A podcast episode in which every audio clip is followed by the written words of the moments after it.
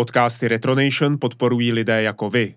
Staňte se členy Retronation Army na Patreonu, dostanete se k podcastům dříve a čekají vás bonusová videa. Více najdete na patreon.com lomeno retronation.cz.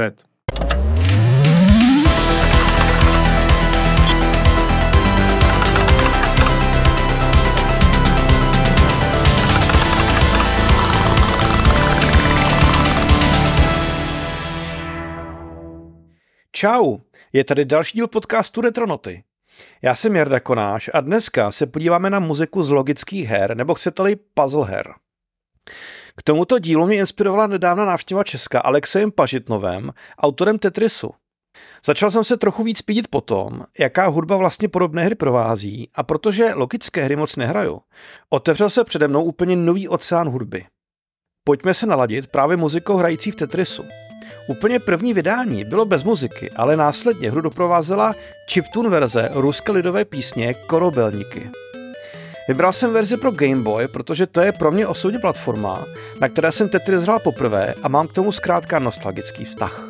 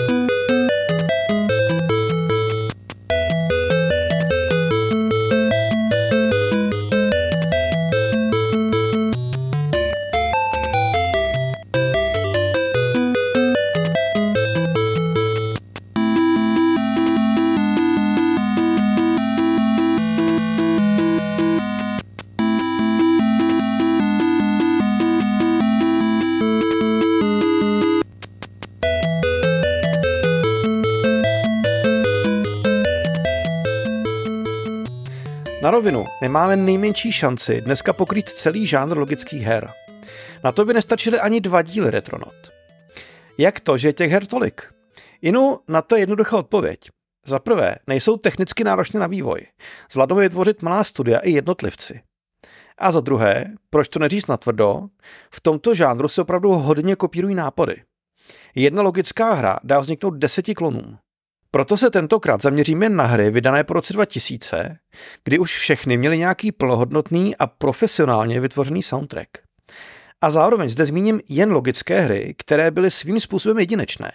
Přišly s novými nápady nebo v žánru vynikaly, čímž často zavdaly vlastnímu kopírování. Jako startovní titul dnešního povídání jsem proto zvolil Bejeweled z roku dva tisíce jedna. Jednoduchá hříčka od studia Popcap spustila hotové šílenství a vznikly bez přánění stovky klonů, kdy jste k sobě řadili kameny stejné barvy a tím je odklízeli z hracího pole. Vtip je v tom, že Bejeweled je klon sám o sobě. Prakticky jedna ku jedné kopíruje japonskou hru Šariky z roku devatenáct set devadesát čtyři, akorát možná až moc na efekt vytuněná grafiku a hratelnost, takže jsem měl trochu pocit, že místo logické hry koukám do hracího automatu. Ale co už, fungovalo to. Bejeweled a jeho klony se hrály na mobilech, počítačích, ale vznikly třeba i jako addony do WoWka, kdy jste si takhle mohli krátit čas třeba čekáním na raidu. Já hrál Bejeweled kdysi dávno.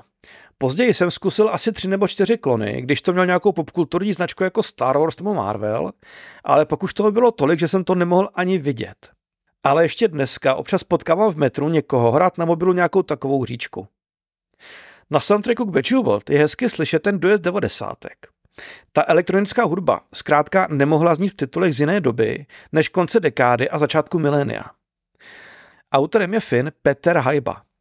Některé jeho skladby jste mohli slyšet v prvním Unreal Tournamentu a ten rukopis je tam podle mě celkem znát. Později se Hajba začal víc věnovat sound designu a podílel se v tomto ohledu například na prvních dvou dílech Maxe Payna anebo Alanu Wakeovi.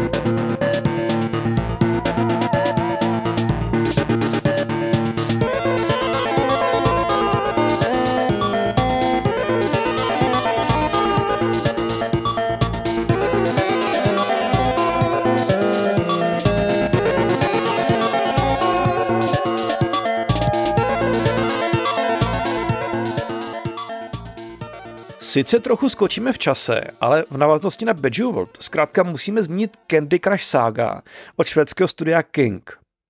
Ta totiž vzala jádro hratelnosti ověřené Bejeweled, ale na to nabalila řadu prvků typických pro tehdy se rozvíjející hraní bez herního železa. V okně prohlížeče, jako aplikace uvnitř sociální sítě nebo na mobilu. Candy Crush Saga nebyla první hrou v sérii Candy Crush, byla ovšem první, která zaznamenala obří úspěch a zase dala vzniknout řadě klonů. Nově to byl jednoduchý příběh z Candy království tvořící iluzi, že za párování barevných bonbónů je něco víc a motivoval vás hrát dál. Což je přesně to, co vývojáři u mobilní free-to-play hry postavené na virálním potenciálu a mikrotransakcích chtěli.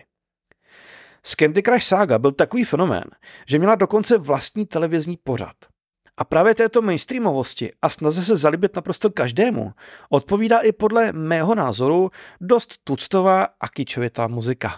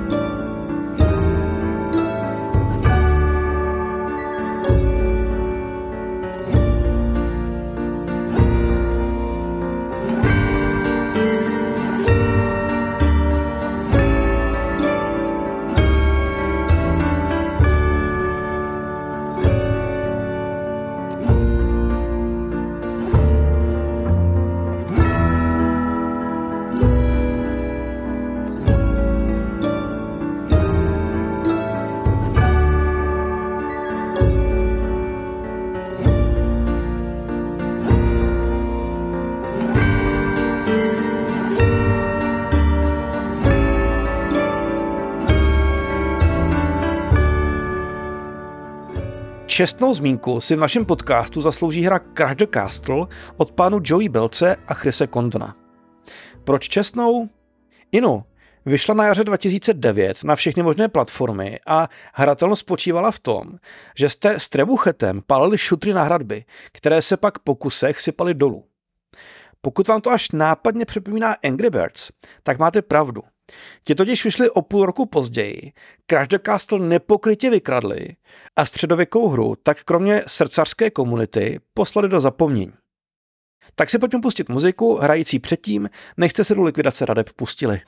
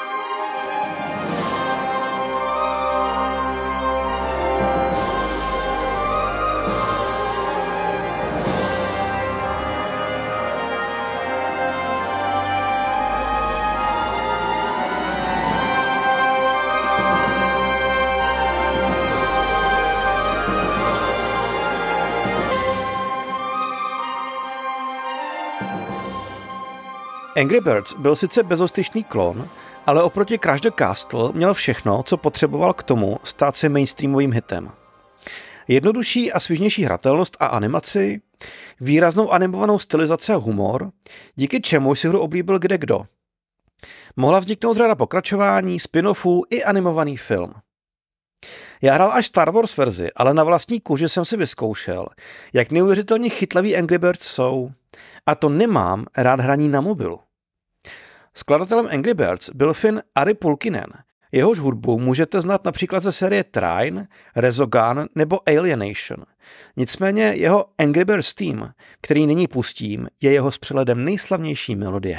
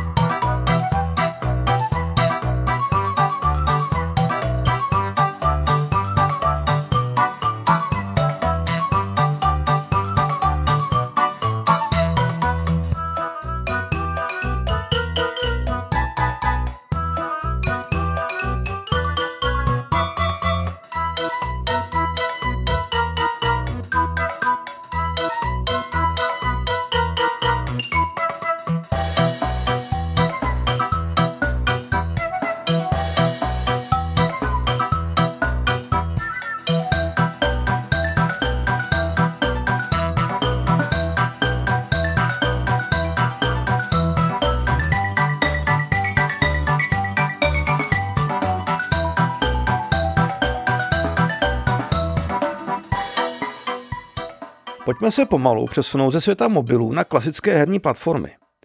Hezkým mezistupněm je v tomto ohledu hra The Room z roku dva tisíce dvanáct. Vyšla totiž jak na mobily, tak na P C a později i Nintendo Switch. Šlo o logickou hru ze žánru Exploration Games. Určitě jste slyšeli o klasice Myst nebo simulátorech chození, které tou dobou také zažívaly velkou vlnu popularity. The Room byl něco podobného, jenže přinesl zjednodušenou hratelnost pro dotykové displeje a zábavné hádanky, takže dokázal přitáhnout i uživatele, kteří předtím nikdy nic nehráli a maximálně koukali na vraždy v Midsommaru. I pro ně byla The Room lákavá. Není proto divu, že jsme se následně dočkali hromady klonů, které se pak zvrhly v tuctové hledání předmětů na zaplevelených obrazovkách, často navíc v nemoc hezké grafice. The Room nicméně byla jenom jedna a získala si takovou komunitu, že se dočkala několika pokračování, včetně V R verze. A k pátrání vám hrála takováhle muzika.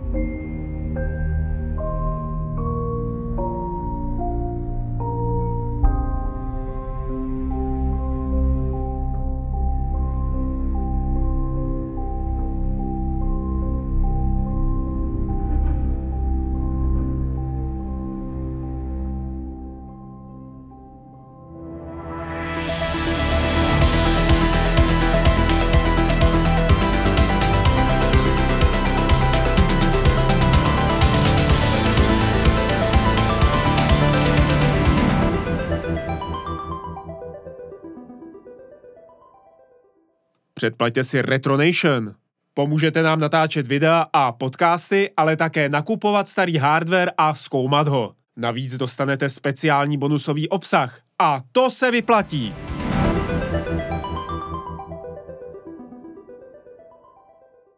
Naprosto zásadní logickou hrou, která se ve své době totálně vymykala žánru, byla Portal z roku dva tisíce sedm. P C hráči znali puzzle tituly hlavně jako jednoduché hříčky na pár minut, často navíc v okně nebo rovnou v prohlížeči. A najednou přišel výpravný tříáčkový titul běžící na Source Engineu s atmosférou jako blázen a výtečnou hratelností založenou na procházení prostorem skrze otevírání dimenzních bran. Té zábavy, co si člověk mohl užít. Já sám jsem v Portalu strávil několik hodin blbnutím s portalovou pistolí, než jsem se vůbec pustil do hlubšího hraní. Zároveň jde o ten typ hry, kde by atmosféra byla bez soundtracku poloviční, možná i ještě slabší.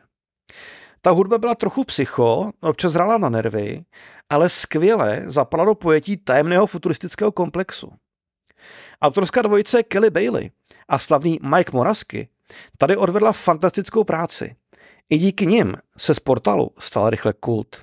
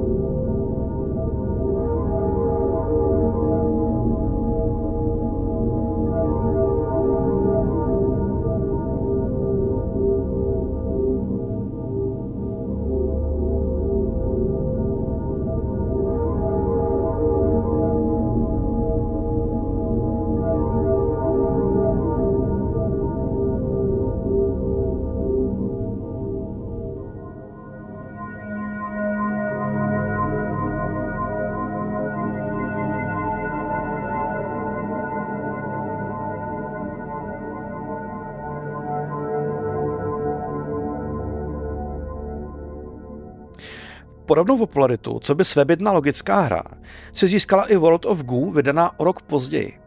Nebyla ani zdaleka tak výpravná. Šlo o dvě dé kousek vznikající v malém vývojářském týmu, nicméně mě ta vizuální i zvuková stylizace připomínaly animované seriály zabíhající občas až do lehkého seriálna v duchu Tima Burtona.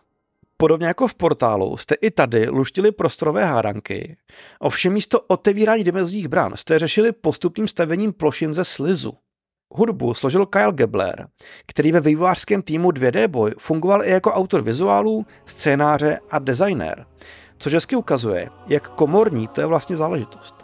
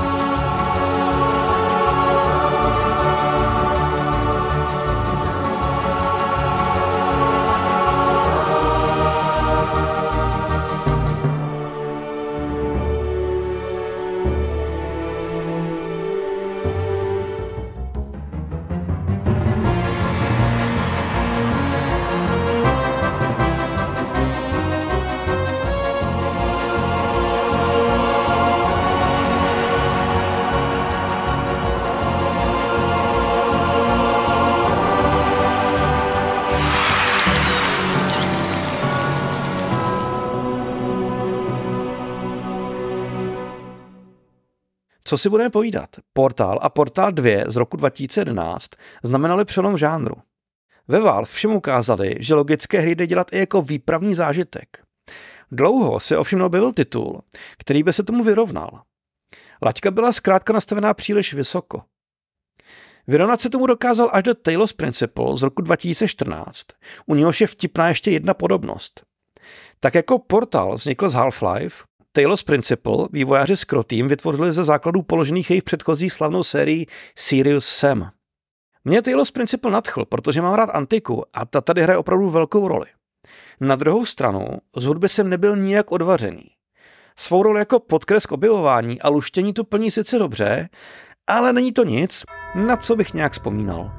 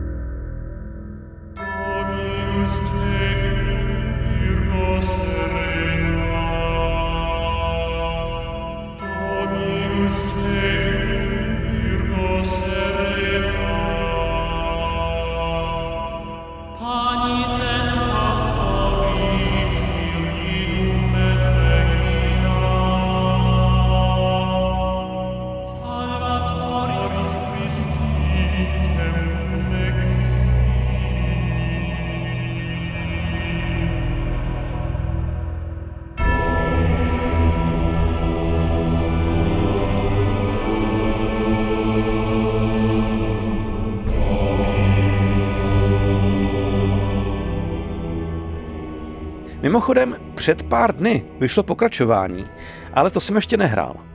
Nicméně jsem si projížděl alespoň soundtrack a ten mě teda zaujal víc než hudba v jedničce. Pojďme si pustit hlavní motiv z Talos Principle dvojky.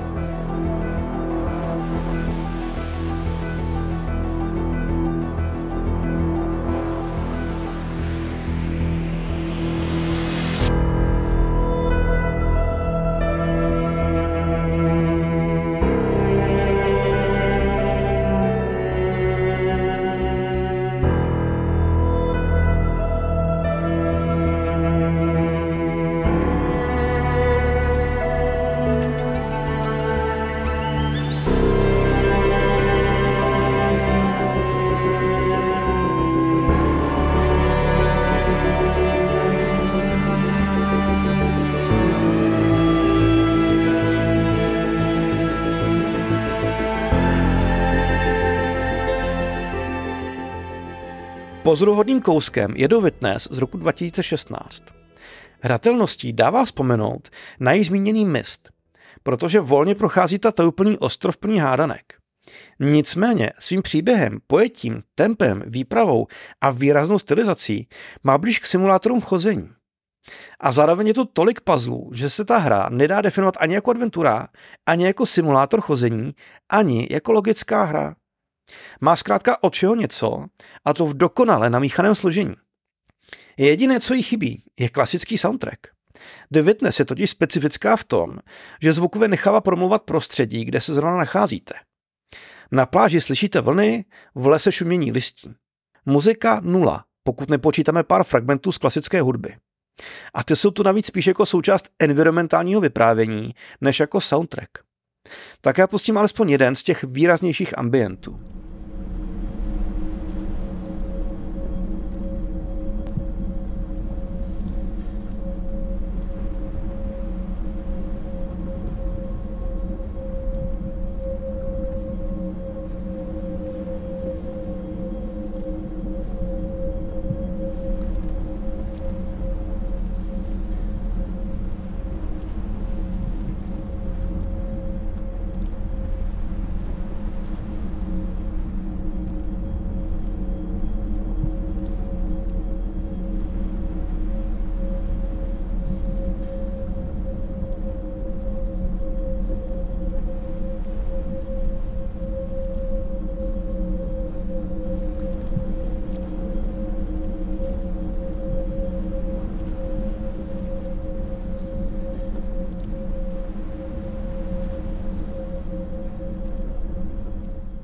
Kdyby se mě někdo zeptal, jaké moderní puzzle hry bych mu doporučil, byly by to právě Portal, Talos Principle a The Witness.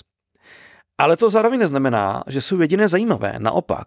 Ten žánr je tak košatý, že nejde obsáhnout všechno a s rozvojem indie scény nabral vývoj a vydávání puzzle games další kadenci. Ten žánr je tak košatý, že nejde obsáhnout všechno a s rozvojem indie scény nabral vývoj a vydávání puzzle her další kadenci. Proto si bez pochyby řada z vás teď říká, proč jsem zmínil tohle a ne támhleto. Nemůžu vyloučit, že si dáme někde zase pokračování, protože ta látka je zkrátka široká. Kdybych chtěl vypíchnout nějakou zajímavou hru z poslední doby, ta bych rozhodně zmínil Pedestrian z roku dva tisíce dvacet. Tady totiž hrajete za panáčka ze semaforu, který utekl z křižovatky a snaží se proběhnout pro nás dobře známým, ale pro ní nepřekonatelně obřím světem. Je to vtipné, je to nápadité a má to skvělou muziku. Ta je hravá, veselá a na poměry logických her vlastně nečekaně výrazná.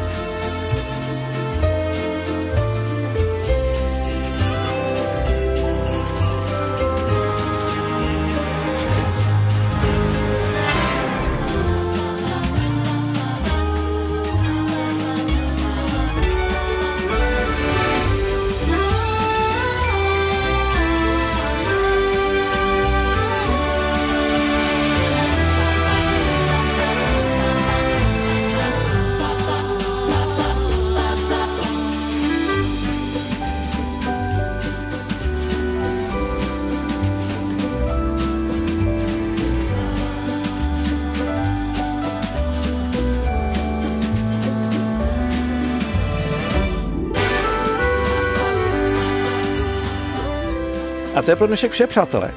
Mějte se prima, koukejte na Retronation, poslouchejte naše podcasty a příště čau čau.